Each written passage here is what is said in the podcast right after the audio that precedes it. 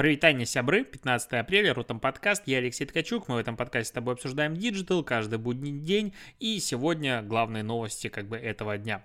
Правительство планирует создать приложение Госдоки для замены бумажных документов электронными. На это уйдет 1,3 миллиарда рублей, у рублей, а, причем сделать это планируют в 2021 году уже начать как бы прям работать, а в 2022, как я понимаю, станет вообще э, хорошо. Что будет менять? Будет менять СНИЛС, ОМС, ИНН, водитель 50 удостоверений и другие. Из всего этого, наверное, самое важное это только водительское удостоверение, потому что ИНН, ну, у тебя он есть номер и все, снилось, можно фоточку показать, а вот э, водительское, ну, права, это прям круто, и если их можно будет показывать со смартфона, Прям вообще восторг. Мне нравится, что в комментариях, конечно же, сразу набежали э, самые умные люди, которые скажут, что это сразу распил. Наверняка он там где-то и есть, но э, говорить, не зная ТЗ, не зная объема работ, что 1,3 миллиарда рублей это слишком много или слишком мало на такую работу, ну, могут только комментаторы, потому что, ну, а что им еще делать? Комментаторы комментируют, для этого они и созданы. А с другой стороны, есть инициатива от правительства, о которой мы с тобой догадывались, скажем так. Так вот, Госдума разрабатывает законопроект о едином медиаизмерителе в интернете. Соответственно, счетчик, который обяжет соцсети, аудиовизуальные сервисы и новостные агрегаторы подсчитывать свою аудиторию. Типа вот для телеканалов есть медиаскоп, и все знают, что у них происходит. А для таких крупных платформ будет стоять счетчик, который будет сделан Роскомнадзором, и поэтому а, российский интернет-рынок будет внешне аудироваться. То есть Яндекс в какой-то момент хотел сделать подобный сервис, э, но его конкуренты не захотели давать туда данные. Но придет государство и всем обяжет, всем навяжет и будет таким образом измерять аудитории и Интересно, а западные сервисы, которые вот есть условно Инстаграм, они будут под подчиняться этим требованиям и будет в них счетчик стоять? Наверное, да. Если такое произойдет и все-таки всем их проставят, то российский рынок с точки зрения прозрачности сравнения аудитории платформ, возможно, станет самым, одним из самых прозрачных вообще в мире. Потому что счетчик, конечно, упростит всем жизнь, кроме самих сервисов, которые будут э, показывать объективные данные и, соответственно, возможно, некоторые из этих данных они показывать не хотят. Я вообще обожаю читать, на самом деле, ежегодные отчеты в различных платформ, типа ВК, ОК, всех остальных, потому что там всегда ключевые показатели, ну, практически всегда, они отличаются. Почему? Потому что в, в один год ты хвастаешься одним, в другой год это, чем ты хвастался, уже не так хорошо, и надо показывать что-то другое. Ну, поэтому меняются а, ключевые показатели практически всегда. Кроме того, я чуть много новостей про правительство. Тут э, планирует Центробанк запустить переводы по номеру телефона через э, систему быстрых платежей в Беларусь. И это такой вау, как это так? Потому что, ну, получать денежные переводы в Беларуси на карточку э, из России, это ну, не то чтобы смерти подобны, но налоговая вызовет много вопросов. То есть, в, вот в России там перекинул там десятку, допустим, на карту, вообще никаких вопросов ни у кого не вызывает. В Беларусь ты стянешь 10 тысяч. Ну, я знаю кейсы, когда, ну, опять же, это не всегда происходит так, но я знаю кейсы, когда какой-нибудь Uber делал возврат денег за поездку, а Uber в Беларуси работает через э, голландский офис, и, соответственно, деньги переходят как бы из Голландии. И тебе потом присылают налоговое уведомление о том, что, ребята, у вас тут как бы перевод из-за границы, а обоснуйте, пожалуйста, не на революцию ли вы тут сним, собираете баблосик. А тут, чтобы из России можно было переводить по номеру телефона, ну, это, конечно, ну, я даже не знаю, как это будет работать, но если будет работать, конечно, будет нам всем немножко удобнее жить. Яндекс э, сегодня выпустил исследование, в котором изучил он, а, какой бизнес хотят открыть россияне. А, и сравнил показатели за 2011 год и за 2020 год. А, что интересно, рост SMM-агентства, ну, просто дикий. То есть все захотели открывать SMM-агентство, но очевидно, что в 2011 году про него никто не знал. Ой. Прости, специально вырезать не буду из подкаста, может, ты зевнешь. Если зевнешь, обязательно зайди в Apple Podcast и поставь мне 5 звездочек. Проверим, сколько нас таких заражается друг от друга зевотой. А, так вот, СММ-агентство пик пришелся где-то на 2018 год, такой резкий рост. Потом пошло на, ну не то что на убыль, а интерес по-прежнему растет, но не так сильно, как раньше. Пункты выдачи заказов очень сильно растут. Бренды одежды люди, одежды люди хотят открывать. А хостелы, наоборот, где-то с 2014 года интерес к ним начал падать. Кальянные, опять же, с 2015 года люди захотели, перестали так хотеть открывать, как раньше. Магазины пива, тоже с 2015 года где-то примерно перестали интересовать людей. Парикмахерские, ночные клубы и салоны сотовой связи стагнируют очень сильно, никого они не интересуют. А, в 2017 году, допустим, на первом месте чего хотели больше всего э, открыть? Биржу криптовалют, онлайн-школу и бургерную. В 2018 году онлайн-школа каршеринг, кабинет эпиляции. Интересно, как каршеринг люди хотели открывать. А, вот, в 2019 компьютерный клуб, пункт выдачи заказов и бухгалтерские услуги. Вот это мне, кстати, удивительно, как компьютерные клубы переживают такой ренессанс, причем не сильно заметный, но я общался с ребятами, которые клубы открывают, и там, э, ну, все прям сильно изменилось. То есть такое место, в котором можно прийти, тусануть, классно провести время, и они начинают пользоваться огромным спросом. И стоит это все тоже недешево. Вот. А в 2020 году все очевидно. Первый пункт выдачи заказов, второе курьерская компания и третья кухня с доставкой. Все ушли в удаленочку. А, что еще интересно, что есть карта а, самых популярных бизнесов по разным регионам в России. Санкт-Петербург, первое место, ларек шаурмой. Но я, правда, не верю, что ларек шаурмой в Санкт-Петербурге все хотят открыть. В Питере хотят открыть ларек, а, ларек шавермой, и это очевидно. Второе место гостиница, третье место хостел. Если, допустим, Москва первое место салон маникюра, потом кофейня, потом табачный магазин. Если мы смотрим на южные регионы, а, там Владикавказ, Ставрополь, Волгоград, Краснодар, Ростов-на-Дону, Севастополь, Воронеж, Липецк, а, то везде первое место занимает магазин овощей и фруктов, потом табачные магазины, ну или магазины продуктов, что-нибудь подобное, супермаркеты, алко... ну, алкогольных магазинов особо нет, там в некоторых локациях магазины пива. Если мы смотрим а, на, наоборот, э, север, нет, не на север, на, на, на восток смотрим, то Новосибирск и Барнаул магазины пива хотят открывать. А в центре России, в центральной части, типа Пермь, Екатеринбург, Челябинск, Самара, это центральная Россия, я имею в виду в середине России. А, там автозаправки хотят открывать, автомойки, автозаправки. Интересно, сколько разные интересы у людей с точки зрения открытия бизнеса, но в целом такая карта ну, просто прикольная. Кстати, может быть кому-то полезная с позиции продвижения B2B-шных услуг. Можно понимать, на каких, а, ну, на каких платформах создавать точнее, на каких регионах стоит промить свои какие-то продукты B2B-шные. Вот. А, так, новость такая большая, глобальная, она заключается в чем? Что Instagram и Facebook начали тестировать глобальное а, скрытие лайков э, для всех. Ну, точнее, не для всех, для тех, кто захочет. А, пока я не нашел, где это настройках меняется, возможно, еще не выкатили, но Адам Ассари об этом заявил. А, в чем идея? Что пока это начнется тест в Инсте, потом подтянется Facebook, что пользователям будет предоставлен выбор. Смущают тебя лайки, отключаешь их и не видишь. Не смущают тебя лайки, оставляешь их и видишь. Потому что по их э, данным по, от пресс-службы некоторые пользователи, э, ну, они обнаружили со скрытия лайков, э, что они в меньшей степени начали чувствовать социальное давление, а на других, да, наоборот, э, на них это никак не повлияло, и они хотят видеть лайки. Вот, допустим, мне, наверное, лайки в Инстаграме видеть приятнее. Но в этой системе я не сильно понимаю все-таки ну, то есть главная проблема это не чужие лайки, по сути-то. Главная проблема это твое количество лайков. То есть ты делаешь пост, и он набирает какое-то количество реакций. Вот я, допустим, сделал пост про нативную рекламу и думал, что он будет классный, и что он соберет много охватов, лайков, комментариев и всего остального.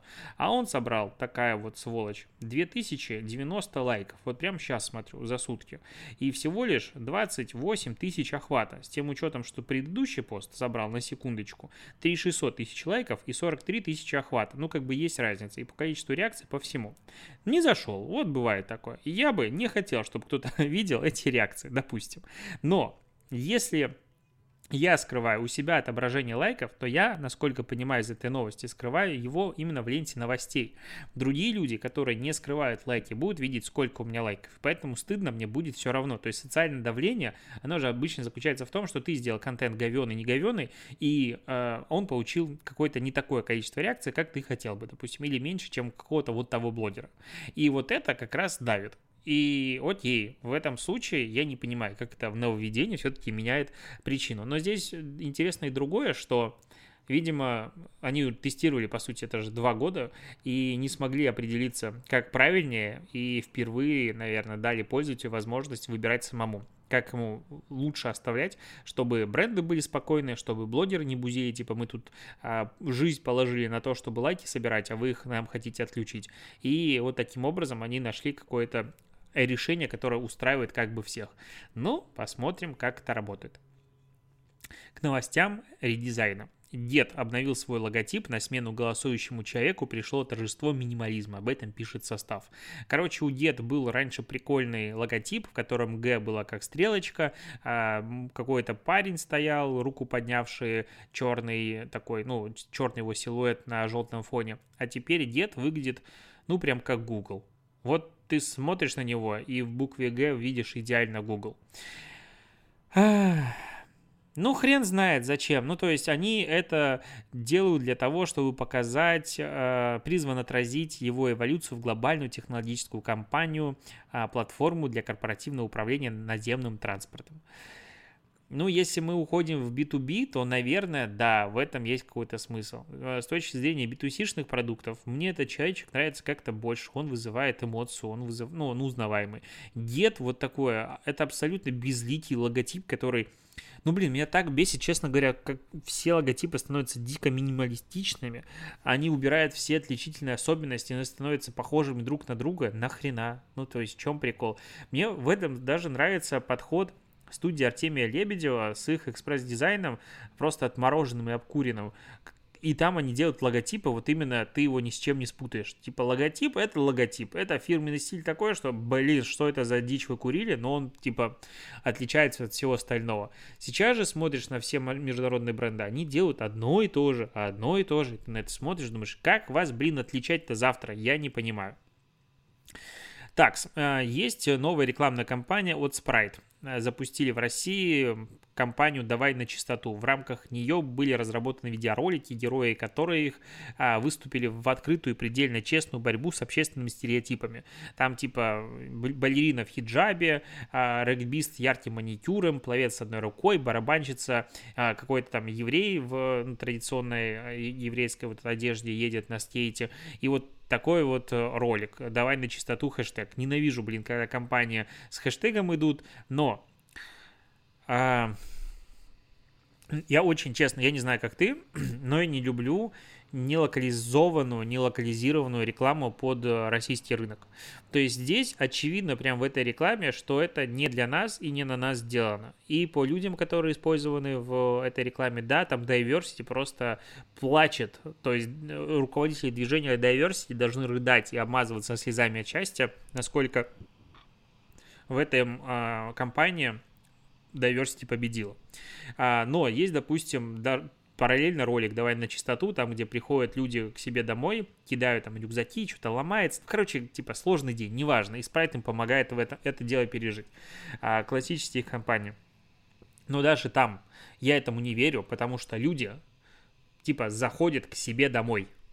Не в квартиру, в дом частный, который находится где-то в городе классический американский дом с лестницей на второй этаж и вот все такое. И какое количество людей в России живет в частных домах, из городского населения, мне просто вот большой вопрос. Ты на это дело смотришь, думаешь, ну да, прикольно, опять реклама вот не для нас. И мне вот почему-то, возможно, опять же, я старею, но мне хочется в рекламе видеть себя. Ну, то есть вот хочу видеть, вот если есть бренд, я хочу видеть там себя. Почему Coca-Cola локализует всю рекламу, а их же Sprite просто забивает болт. И он никогда этого не делает. Там всегда какие-то американские, ну, локации. Возможно, в этом идея, типа, американская мечта и прочее-прочее, но мне как-то не близок. Да и спрайт мне, честно, как напиток не нравится. А, вот. В ТикТоке появились новые рекламные форматы, стимулирующие покупки внутри платформы. Короче, там динамический ретардистинг появляется, а, карусели появляются, что-то еще получается, промо-тайлс, таблички, которые позволяют рекламодателям добавлять настраиваемый промо к своим обычным объявлениям в ленте. Но появляется новое рекламное объявление, и классно. ТикТок развивается, что плохого, это хорошо. Я просто захожу на состав и охреневаю, честно говоря, от количества рекламы ТикТока в ней полностью все забрендировано, то есть состав просто просрал весь свой, а, всю идентику, безумное количество э, какой-то ярко-малинового такого неона-зеленого, салатового, черного цветов. А, TikTok for э, раскрой креативность своего бизнеса прямо сейчас. А, все, весь фон, сверху сквозной баннер огромный о том, что типа есть реклама, есть TikTok. Эту рекламу, ну точнее эту компанию давно уже помню, но вот ее сейчас запустили на составе. Я, честно, не сильно понимаю, вот честно говоря, э, задачу этой рекламы. То есть состав это медиа для ну, рекламистов, как они любят себя называть, для маркетинговой тусовки. Ты сюда заходишь, и тебе говорят о том, что есть реклама, а есть ТикТок. Раскрой креативность своего бизнеса типа прямо сейчас вот меня как маркетолога это вообще не драйвит. Ну, то есть я вообще не понимаю, то есть я же могу здесь оценивать эту рекламную кампанию с позиции себя любимого, да? Ну, потому что я маркетолог, и они типа в меня работают. И вот нахрена мне это, как бы, ну, реклама? Что, что мне с этим делать? Я вот захожу на лендос, который они сделали, TikTok for Business, и написано, в чем заключается текущая цель вашего бизнеса. Цели – быть заметным, быть креативным, быть эффективным, создавать тренды. Что за жопа? цель бизнеса, чувствуешь, в чем заключается текущая цель вашего бизнеса? Быть креативным. Быть креативным – это что за цель? Вот какой раздел каскада целей она относится? Есть у нас бизнес-цели, маркетинговые, коммуникационные и медиа-цели. Это с натяжкой куда-то можно отнести, наверное, в коммуникационные цели, но очень странно, потому что создавать тренды, быть эффективным, быть заметным, что за цель? Может быть задача, но, то есть, какая-то, во-первых, странная история. Ну и дальше там вот эта туфта стандартная, как на инсты, это убогая хрень, ты заходишь, и там какие-то старые, старые кейсы неинтересные, скука и типа вдохновляющая история. Так и вот здесь тут, тоже. И причем э, на стартовом экране как будто коренной американец э, сфотографирован, назовем это так. Не понимаю, не понимаю, зачем мне переходить по этой рекламе, не понимаю, какой посыл она несет, не понимаю, зачем есть этот лендос. Типа, в ТикТоке есть реклама, ну, прикольно, покажите кейсы. Ну, то есть, серьезно, зачем делать тут сквозное брендирование, я в упор не вижу. Вот именно для таких компаний, по сути, B2B-шных, мне кажется, намного более эффективно будет, если ТикТок просто будет постоянно публиковать кейсы. И вот этот бюджет, который состав стоит, типа, до хренля денег, ну, прям много много он стоит. А если бы они потратили их на какой-нибудь, на что они потратили бы? Не знаю, на медиа, который будет кидать нам кейсы а, с из ТикТока и разбирать какую-то такую историю, ну, прям будет намного, намного, на мой взгляд, эффективнее. Но, опять же, я тот блогер, который сидит и не понимает ничего, и просто сидит и критикует всех. Я абсолютно не прав, и я неправильный человек. Вот, я просто смотрю, сколько стоит вот такое вот брендирование, ну, получается, сверху логотип, ну, сверху баннер на неделю он стоит 220 тысяч рублей на неделю, сквозной баннер. Ну-ка, ну-ка, ну-ка. Э, рекламное место, размер, форматы, статика. Статика, короче, ни хрена непонятно, сколько времени это даже... Да, это на одну неделю нашел. 220 тысяч рублей. Но тут же еще и фон залит. Это ж вообще прям дорого стоит. Ну, короче, что-то мне кажется, это стоит типа под миллион какой-нибудь в, в неделю. А, потому что у них даже это не вынесено отдельно в в медиаките. Вот просто было интересно зайти и посмотреть, сколько это же будет стоить. Стоит, то есть, до хрена, Зачем это надо, непонятно, на мой взгляд. И эти деньги можно было бы интереснее потратить на что-то другое. Я бы так поступил. Не люблю вот просто слив, слив бюджета. Вот такая у меня мысль. И последнее. Можем устроить. Макдональдс и Instinct запустили кампанию по продвижению HR-бренда. Короче, они сделали несколько роликов. А, типа «Работа для жизни, а не жизнь для работы» с бросным слоганом «Можем устроить». И там типа есть разные герои, которым предлагается кому-то э, она типа откладывает деньги, предпочитает не откладывать встречи с друзьями, и это ей помогает, в этом ей помогает, точнее, Макдональдс, который оп, и свободный график. А, потому что вся компания построена на двух ключевых вещах, которые важнее всего аудитории. Это быть собой и возможность жить той жизнью, которая действительно нравится. Вспоминаю канал «Все работы хороши», где он ушел устраиваться в Макдональдс. Там, конечно, не такая дичь, как происходит там в условной пятерочке, но все равно никакого свободного графика в помине нет. Могу ошибаться. И вот так странно, когда компании декларируют в своих HR-компаниях как бы одни тезисы, я понимаю, конечно, зачем они это делают, но когда все выходят на место, понимают, что ну, это маркетинговая уловка, хитрая уловка, и ты будешь работать там и столько, сколько от тебя потребуется. И меня это вызывает всегда какой-то, ну, негатив внутренний. Я люблю Макдональдс с точки зрения еды, и в целом, наверное, из фастфуда мне нравится больше всего. Но вот такие компании, они вызывают во мне внутреннюю улыбку скептика. Вот. На этом буду заканчивать подкаст. Спасибо, что дослушиваешь. Пойду, наверное, спать. А тебе хорошего продуктивного дня. Вот, на этом все. Покеда.